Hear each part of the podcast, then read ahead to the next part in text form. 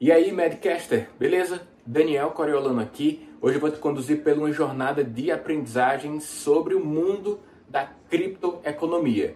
As criptomoedas, a criptoeconomia é muito mais do que Bitcoin. Você vai aprender isso, você vai abrir a mente, vai perceber e interpretar uma revolução que está em curso. Tenha um nível de atenção maior do que o usual para esse episódio, porque você, até o final de hoje, não será mais o mesmo. Você passará a enxergar coisas que antes não enxergava mais. Então, bora lá para o episódio. Vai ficar comigo hoje, Daniel Coriolano, em mais um episódio do maior podcast de medicina do Brasil, o Medcast. Bora lá!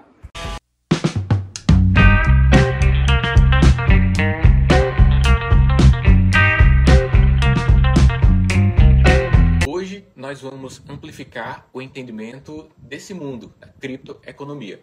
Vou te falar os três principais ativos, te falar sobre seis possibilidades de ganhos dentro do mundo das criptomoedas e não apenas sobre Bitcoin, existem seis possibilidades. Também vou citar como você pode trocar sua moeda fiduciária por Bitcoin, ou pelo menos se expor através da B3 mesmo. Você que já investe no mercado tradicional pode se expor ao mundo das criptomoedas também através de ETFs. Vou te citar aqui algumas possibilidades. Então bora lá começar o conteúdo de hoje, a amplificar o nosso entendimento sobre a criptoeconomia.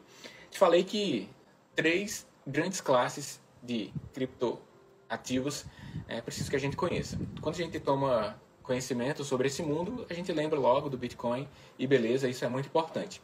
É, pode, pode ser até ruim começar nesse mundo, nessa criptoeconomia, por outras vias que não o Bitcoin. Quando você toma conhecimento do, desse mundo, pode ser que você entre por vias alternativas ao Bitcoin. Quando você entra por essas vias alternativas, a gente chama de altcoins, que são as moedas alternativas ao Bitcoin, tá bom? Então, tudo que não é Bitcoin é tido como altcoin. E aí, como o Bitcoin é o mais antigo, não teve grandes danos que implementassem algum problema para as pessoas que têm esse criptoativo, é o que tem mais tempo de mercado e, portanto, esse histórico dá a ele um ar de super, um ar e uma efetividade né, de superioridade no mundo da criptomoeda. Então, quando você não começa por ele, começa por outro, você se expõe ao maior nível de risco. Né? O mundo do criptoativo, dos criptoativos, ele oscila bastante em termos de preços. E se você começa por outro, que não o Bitcoin, isso pode causar algum dano para você, até mesmo um dano é, psicológico, porque existe uma psicologia para o investidor e quando você vê o seu patrimônio subir 80%, descer 80%, ou então perde tudo com uma altcoin, aí você cria uma aversão a essa possibilidade de que é possibilidade também de investimento. Então, o Bitcoin é uma via inicial importante, ao meu ver. Mas existem outras possibilidades. O Bitcoin, como uma criptomoeda, é a mais consolidada, mas existem também tokens. Existem moedas, existem tokens. Qual a diferença entre eles? A moeda normalmente está associado a uma blockchain específica. Então existem algumas blockchains. O que é blockchain? Né? Blockchain é uma cadeia pública de informações como fosse um livro contábil aberto, onde tem lá comprou e vendeu, comprou e vendeu, foi para uma de uma carteira para outra, de uma carteira para outra. Então é como se fosse um grande extrato público em que há que é a possibilidade de você checar. E aí, tem várias blockchains. Tem a do Bitcoin e tem outras também. Tem a Ethereum, Polkadot, Solana, é, a BSC, que é a blockchain da Binance, é, Binance Smart Chain. Então, existem essas blockchains. Essas blockchains, essas redes específicas, esses livros abertos específicos, eles têm uns, umas moedas específicas. Então, a da, do Bitcoin é o Bitcoin. A da rede Ethereum é o Ether. A da Polkadot é DOT, né? A da, Sol, da Terra é, é Luna. A gente chama Terra Luna. Então, quando a, a organização tem uma blockchain, tem um próprio livro aberto, aí ela tem uma moeda virtual. Quando ela não tem sua própria rede, a gente chama token. Então existe, por exemplo, um fan token que é um token do Flamengo. Ele pode criar um token dentro de uma rede, por exemplo, a Ethereum. Dentro da Ethereum você cria um token é, joga lá e vende esse token, os torcedores compram e aí e supre dinheiro para o time e os torcedores passam a ter os tokens e os benefícios que o time promete aos torcedores que tiverem o token. Então, não confunda uma moeda virtual, uma criptomoeda, com um token. É, pode gerar confusão. Então, estima-se que quando você tem uma própria rede, tem um nível de segurança importante. Então, é mais seguro ter Ether ou o próprio Bitcoin, porque eles têm as suas próprias redes, do que ter uma moeda independente que está dentro de uma rede como por exemplo Shiba Inu, que está dentro de outra rede, dentro de outra, outra blockchain. É importante ter esse conhecimento porque é uma das variáveis na hora de que você toma a intenção de comprar. Se você compra o Bitcoin, já sabe que dentre as criptos é a mais segura dentre as criptos. Mas se você decide comprar outras, em virtude de uma possibilidade de oscilação, de um ganho maior, é interessante que você compre uma moeda e não apenas um token. Mas Caso compre um token, que é uma moeda que está dentro de outra rede, que não é da sua rede própria, que compre com consciência, sabendo o que está fazendo. Por exemplo, eu tenho o token do Flamengo. Qual o meu objetivo com o token do Flamengo? Eu, eu quero obter os benefícios que o time me dá ao ter tokens. Então, tem sor alguns sorteios de camisas lá dentro, é, compra antecipada, tem os quizzes lá. Ou seja, é brincar. Tá? É um apoio que eu dou ao time do Flamengo, eu supri liquidez para o time, né? Eu comprei o token, foi dinheiro para o time e tá tudo certo. Não é um objetivo de grandes ganhos ter um token, especificamente um fan token esse do Flamengo. E existem outros tokens que têm objetivos de faturamento, evolução patrimonial, de riqueza. Mas outros são mais seguros, os cripto ativos. Então eu citei aqui alguns blockchains, DOT, Solana, Terra Luna, Ethereum e Bitcoin. Citei aqui cinco com um nível de segurança maior do que outras. Existem várias criptomoedas, mais de várias milhares, mais de 14 mil até esse momento. E muitas outras serão criadas. Você que, você quiser, você cria uma também e provavelmente será um token. Então, a gente tem as criptomoedas, uma classe de ativo, temos os tokens, a segunda classe, e a terceira são os NFTs, que são tokens, só que eles não são fungíveis, né? Essa é a tradução, ou seja, eles não são divisíveis. O que é que acontece com o Bitcoin? Que o Bitcoin ele é divisível. Tem uma unidade do Bitcoin, mas você divide em até oito casos depois da vírgula, 0,00 alguma coisa. Então, é divisível. Você pode ter um Bitcoin, dividir, e a galera tem. Várias pessoas têm um Bitcoin, eu tenho um, você tem outro, outra pessoa tem outro. Só que um NFT não é divisível, é único. Então, eu, eu como é muito utilizado hoje para os artistas. Ele, você cria uma imagem, aí é, um quadro, por exemplo, a Mona Lisa é um quadro único, né? Não tem vários no mundo. Tem aquele lá no Museu do Louvre e pronto. Aí alguém cria uma imagem agora só que virtual. E como é que eu consigo fazer com que essa imagem seja única? Eu faço, transformo ela numa NFT. Então, eu posso ter cópias PNG, JPG, mas nunca, a original é a NFT. Então, no âmbito das artes, a NFT é a representação, é a representação da peça original. Ah, mas não é só duplicar, Ctrl-C, Ctrl-V eu tenho a mesma imagem? É, teoricamente sim, a imagem você terá. Assim como você terá uma imagem da Mona Lisa de uma forma muito fácil. Você entra em, em sites de quadros, eles mandam para você a Mona Lisa, mas você sabe que não é a original. Então, essa originalidade é uma demanda social e se você, dentro desse mundo dessa criptoeconomia, assimila, aceita que o original é o que vale, você terá uma NFT. Você pode pensar comigo, oh, que babaca essa pessoa que comprou um NFT, é só copiar e colar, eu tenho uma imagem, é a mesma imagem. Ok, mas lembra que eu falei ontem que você tem que pensar da nova forma, da nova economia. Algumas pessoas, sim, vão atribuir valor a uma imagem classificada como original. Algumas pessoas vão atribuir valor a um NFT no campo das artes, aqui utilizando. E elas poderão transacionar esse NFT, comprando, vendendo. A gente tem NFTs transacionados aí por milhares de dólares, inclusive. E você pode questionar sobre isso, mas não pode mudar a realidade. É o que está. Tem, você pode criar uma imagem, colocar numa plataforma, vender por algumas criptomoedas, um Bitcoin, menos que isso, alguns satoshis, e alguém vai lá e compra e está tudo certo. Você pode questionar, mas você não pode mudar a realidade. Se você, outra aplicabilidade aí do NFT, eu posso, por exemplo, o meu livro, Inteligência Financeira para Médicos, eu posso vender o original. Eu crio o livro, tenho ele em PDF, né, ou no tipo de arquivo da editora. Aí essa peça virtual eu posso vender. Ah, eu vou vender por um Bitcoin. Então você compra essa peça única virtual que atribui-se a originalidade a ela, esse NFT, e você toma posse disso. Você queria isso? Não sei se você queria. Ah, tem um NFT do Código da Vinci. Pronto. Dan Brown lançou o NFT do Código da Vinci. O livro dele, como peça única virtual, será vendido. Você acha que algum super fã não compraria por um, por dois bitcoins ou dez bitcoins que seja? Então alguém compraria esse livro. A cada vez mais nós vivemos nessa, nesse mundo virtual e nós conseguimos atribuir valor às coisas virtuais, aquelas que não são palpáveis. NFT é isso. Então, as três principais classes de ativos são as moedas, as criptos, os tokens e os NFTs. Um mundo à parte, né, para fazer um, várias e várias discussões sobre esse mundo à parte. NFTs, cripto, tokens. Ah, e falei também sobre as blockchains. Agora eu vou te falar sobre seis possibilidades de renda nesse contexto, nesse mundo cripto.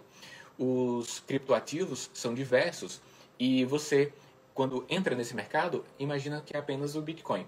Mas eu vou te citar aqui quais são as possibilidades de ter uma evolução patrimonial, de uma geração de riqueza para você, para os seus familiares, através desse mercado. Então, o primeiro ponto de geração de riqueza é esperar a valorização de um criptoativo. Então você compra uma unidade ou uma fração de Bitcoin, um NFT, espera um período e com a valorização durante o período você vende em dado momento e aí você obtém um lucro. Então você comprou o Bitcoin há uns meses atrás por 20 mil dólares, hoje está 46 mil dólares, você lucrou 26 mil dólares durante esse período que passou aí. Mais de 8 meses, 10 meses, então você teve essa lucratividade. Então é uma possibilidade de ganho, tá? Que é o hold, que aí no, nesse mundo dos criptoativos chama holdly, é H-O-L-D, diferente um pouco do mercado tradicional que a gente chama hold, de segurar, mas alguém digitou isso num fórum sobre criptoeconomia e ficou essa marca aí. Para quem segura uma criptomoeda por muito tempo, chama holdly, é H-O-L-D, tá? Então essa é a primeira possibilidade que aí é a, a possibilidade com o maior potencial de faturamento, que é segurar por um tempo, levar esse criptoativo por um tempo e em um dado momento vender. Não precisa vender todo, você vai vender nas frações, vai utilizando para a sua vida, transformar o criptoativo, a, o Bitcoin ou a fração em alguma moeda fiduciária, dólar ou real, e aí você gasta. Né? Então, uma possibilidade é essa, é, hold. A segunda possibilidade é que você faça trade é, o hold vai gerar maior lucratividade, estatisticamente falando. Mas é possível fazer trade. O que é isso? É comprar e vender. Seja em um dia, compra de manhã e vende à tarde, ou compra à tarde e vende dois minutos depois. Isso se chama day trade. Se você comprar e esperar alguns dias ou semanas, você pode chamar isso de swing trade. Se esperar por algumas semanas ou meses, você pode chamar isso de position trade, em que você espera um, uma apresentação gráfica na evolução lá e vende em um dado momento. Então, é uma possibilidade de faturar. Você pega uma porcentagem da sua carteira cripto, pega lá 20% e faz trade. Caso você tenha tempo, não é usual da nossa comunidade médica ter tempo para ficar na tela avaliando o gráfico, mas é uma possibilidade, dependendo do seu contexto, fazer esse tipo de transação por criptoativo e tem um certo faturamento. Mas destaco que o hold, quando você fica com mais prazo e leva para uma maior data, estatisticamente, gera melhores resultados. O nosso custo de oportunidade, né, dentro do contexto médico, é, é interessante. Então, trabalhar durante uma tarde pode gerar mais lucro do que ficar durante uma tarde avaliando o gráfico e buscando uma posição de trade. Então, o nosso custo de oportunidade é importante. Então, para o nosso contexto, fazer trade não é tão interessante assim, a não ser que você tenha um volume de recurso muito elevado em que o ganho de 2, 5% em uma semana ou em um dia seja um volume fiduciário grande. 1%, ah, faturei aqui 10 mil numa tarde, 5 mil ou um pouco mais. Então, isso pode ser interessante se você tem um volume que pode colocar no trade, tá bom? Outra possibilidade, além do hold trade, é o earning que é ganhar com o volume de moedas que você tem. Algumas plataformas, existe um subtópico lá no menu, que é que você é, coloca liquidez para o mercado. Existe uma parte de pessoas que fazem trade com o, a expectativa de mercado, então, trade futuro, e para que esse mercado aconteça, há necessidade de liquidez, então de pessoas emprestarem dinheiro para que o mercado aconteça. Você pode ser uma dessas pessoas. Você pode proporcionar liquidez a um mercado, por exemplo, do mercado futuro. E na prática isso significa assim: você tem um Bitcoin, imagina que você tem um Bitcoin, aí você pega lá 20% desse Bitcoin, essa fração, e faz essa proposta de liquidez lá para o mercado. E você emprestando esses 20% dos seus bitcoins lá para a plataforma, ela facilita as transações de mercado futuro e com isso você recebe algum lucro, que é uma parte das taxas de corretagem das pessoas que fazem esse, esse trade de futuro. Então, você é remunerado por emprestar o dinheiro. É uma espécie de renda fixa dentro do mercado de criptomoedas. Então, você não precisa apenas fazer hold, você pode direcionar uma parte para esse mercado de, de liquidez que, que é necessário. Então, te falei três. O quarto é fazer staking, que é assim. Para que as transações aconteçam, é preciso que haja uma validação das transações. É, existem é, maneiras de validar transações. Quando eu quero mandar um Bitcoin para você, eu utilizo uma maneira que é a maneira que a blockchain utiliza, que é Proof of Work. Mas existe também Proof of Stake, que é o seguinte: quando você coloca as suas moedas na blockchain, elas sempre, existam, elas sempre estarão lá, né? Mas quando você disponibiliza para a blockchain, e isso valida as transações. Então, vai quando um terceiro coloca sua moeda disponível na plataforma, isso facilita a nossa transação. Eu mandar para você, você mandar para mim. E aí, a pessoa que deixa uma parte das suas moedas em staking ganha isso. Então, há um tempo atrás, é, abriu-se a possibilidade de nós brasileiros, a gente ter conta na Crypto.com, Crypto com Y, é um cartão internacional de débito, onde a gente pode utilizar uma conversão de criptomoedas para moeda fiduciária, dólar ou real. Só que para ter os melhores cartões com cashback de 3%, com 100% de cashback para Spotify e Netflix, você teria que deixar 5 mil tokens lá da plataforma em stake. Né? Teria que ficar preso lá por seis meses. O valor, um volume de dinheiro em stake e obter uma lucratividade anual fixa e uma lucratividade pela evolução do valor de cada unidade do token, tá bom? Então, stake é outra forma. A outra forma de faturar também dentro do mercado cripto é com os NFTs. Você pode ser um criador de NFT, imagens, você consegue fazer desenhos né, através da arte, ou você tem alguma obra, texto, áudio ou qualquer coisa, você transforma isso num NFT e, e deixa numa plataforma. Se alguém do mundo se interessar, ela vai lá e compra, você obtém renda com isso. Ou você pode comprar um NFT de alguém e ficar com ele durante um tempo. Esse artista vai que fica com muito sucesso. Aquele NFT que você comprou por um Bitcoin, ou então comprou por um Ether, um Ether se transformou em 1,5 Ether, em 5 Ether, já aconteceu várias vezes. Então você compra aquela arte, deixa um tempo e depois você pode vender aquela arte. Então, essa, eu falei 5, né? E a sexta são games, né? Existem games, e aí eu já não acho, tão, não acho interessante para o médico, né? Jogar. Ele joga, ao final da partida lá ganha alguns tokens. E esses tokens, eles são possivelmente é, trocados por moeda fiduciária. Então, você tem a possibilidade de jogar, ganhar token e trocar por moeda fiduciária. Ou, se você não quiser jogar, você pode contratar pessoas para passar o dia jogando lá, você paga, e uma parte do, do token serve como pagamento para aquelas pessoas. Então tem alguns jogos que utilizam essa possibilidade, né, que envolve finanças e tecnologia e jogos para ter faturamento. Então, games de são que geram tokens. Então, seis possibilidades: hold, trade, earn, stake, NFT e games. Beleza? Essas são as possibilidades de ganho. Agora eu vou falar sobre algumas plataformas que você pode ter a troca do, da sua moeda fiduciária pela criptomoeda. Então, é, a maior, a tida como maior do mundo, né, que é a Binance, é uma exchange, né, uma troca, que você, é uma casa de troca, moeda fiduciária por criptomoeda, é importante assim, de conhecimento dos criptoinvestidores. Você abre a conta através de um aplicativo ou diretamente através do site, transfere o seu dinheiro para a plataforma através de Pix ou uma transferência TED mesmo, você passa a ter saldo na plataforma e aí esse saldo possibilita compra de criptomoedas. Ethereum, Ether, Bitcoin, DOT, Solana, Terra Luna. Então são várias as possibilidades que tem lá, você vai analisar, você vai comprar. Brasileiras, mercado Bitcoin Bitcoin Trade, Foxbit e Biscoint são empresas de que os investidores de criptoativos já reconhecem bastante. O mercado Bitcoin é a maior do Brasil, a maior do mundo é a Binance.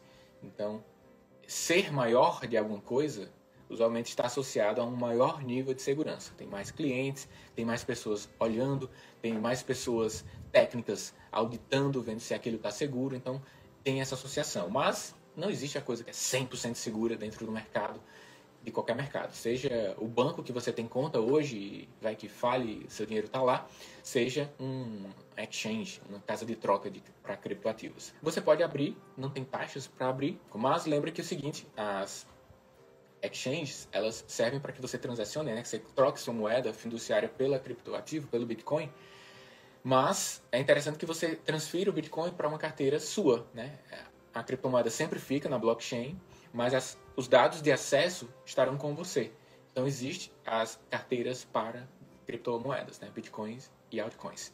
Você pode ter isso. Se você tem um patrimônio ainda pequeno e quer não ter essa complicação de ter ainda esse armazenamento próprio, você pode deixar nas corretoras, sabendo que está terceirizando a guarda dos seus criptoativos. É como se estivesse lá no cofre da corretora e há uma possibilidade remota que seja de um ataque hacker e pega lá teu cofre, tá bom? Então o ideal é que quanto maior o volume de criptoativo que você tem, você tem a posse dos dados de acesso através de carteiras próprias de armazenamento. Você também pode ter exposição ao mundo do criptoativo através de, da B3, por exemplo. Você sabe o que é ETF? Existe fundos de investimentos que nós chamamos de ETFs, são espécies de fundo que ela busca é, obter resultados do, de uma classe de ativos. Então existe o ETF da bolsa, né? por exemplo, BOVA 11, que é, é um ticker, né? BOVA 11, que, que ela busca replicar uma média de valorização da bolsa brasileira. Aí criaram fundos de criptoativos.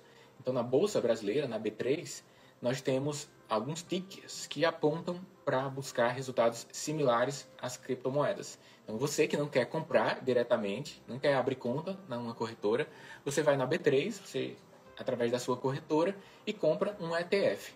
Então, vou, eu vou citar para você alguns ETFs que a gente tem hoje. Um conhecido é o HASH11, H-A-S, H-A-S H11, o que é que ele faz? Ele busca replicar o resultado do, de vários criptoativos, Bitcoin, Litecoin, Ethereum, são vários. Ele busca replicar o resultado e te entrega através de um ETF, mas você vai ter que pagar taxa de administração, que fica por volta de 1,3%, e os impostos próprios dos ETFs, né? imposto de renda ao final do período. Então, você tem essa necessidade. Outra possibilidade é ter QBTC11, Além do Hash 11, tem esse que eu citei agora, que BTC11, que é um que busca replicar resultados do Bitcoin apenas, e não de vários cripto, várias criptomoedas, apenas do Bitcoin. Tem um que busca replicar resultados apenas do ETF, de ETF de Ether, da rede Ethereum, né, que é QTH11. Ele busca replicar uma evolução do Ethereum. Então existem esses ETFs para você que não quer iniciar abrindo uma conta na corretora, você vai na B3 e busca por esses ETFs e aí você está exposto. Mas lembre que isso é um pouco incongruente porque o, as criptomoedas, Bitcoin, Bitcoin, né, sobretudo Bitcoin, ele tem uma fundamentação filosófica, econômica de descentralização. Se você busca o benefício em uma rede centralizada, através do Banco Central, lá o ETF, é, você está quebrando um pouquinho isso. Você está abrindo mão de buscar um, um menor exercício de poder do Estado sobre as suas finanças. Então, tem esse contexto filosófico, monetário, dentro das criptomoedas. Né? O Bitcoin é descentralizado e você vai lá numa rede centralizada e compra o Bitcoin. Então, tem essa incongruência. Certo? Então, te expliquei sobre isso. É, classe de ativos, que é blockchain, fontes de renda, aquelas seis lá, passivas. E agora eu vou falar um pouco sobre qual a minha visão de porcentagem de criptoativos dentro de uma carteira. Isso é muito válido para você que já tem uma carteira de investimentos. Aí você pergunta: ok, estou querendo entrar nesse mundo de criptoativos, quantos por cento da minha carteira de investimento deveria ser ocupar aqui 5%, né? É muito comum ouvir de pessoas, ah, coloca lá 5%. Eu vejo, assim, eu posso não estar certo, mas essa pessoa que diz que tem que ter 5%, ela pode não entender ainda o que é que, que revolução é essa que a gente está vivendo, porque a pessoa ter 5% de uma revolução, eu acho pouco, tendo a possibilidade de ter mais, tá? Ter 5% de uma revolução, mas eu entendo também que se eu coloco um número fixo dizendo, ah, você tem que ter 30%, 50%, eu abro mão de entender um contexto. Cada um tem um contexto. Ah, Daniel, eu tenho, eu tenho minha casa própria, eu tenho veículo, eu tenho patrimônio, os meus filhos já começaram a trabalhar, eles têm renda própria. E eu posso, é, eu tenho uma segurança aqui porque o volume do meu patrimônio é muito grande e eu posso ter lá 50% em mercado cripto. E se eu perder tudo isso, os outros 50% é tanto dinheiro que está tranquilo também. Então, para esse contexto, 50% vai lá com 50%. Agora, para um contexto de alguém que se perder 10 mil reais é muito, aí eu não posso dizer que tem que ser 5%, que é 50% do seu patrimônio. Então entenda que nas questões financeiras são, são questões pessoais, são finanças pessoais. A depender do volume de recursos que você tem direcionado para o investimento, se você tem ou não reserva de emergência, qual é o contexto da sua família, se é, você é o principal gerador de renda ou tem esposa ou marido que gera renda significativa também, aí você pode ir com maior volume, aí fazendo esse entendimento de contexto, essa avaliação de contexto, você direciona 5% que seja, 10%, 50%.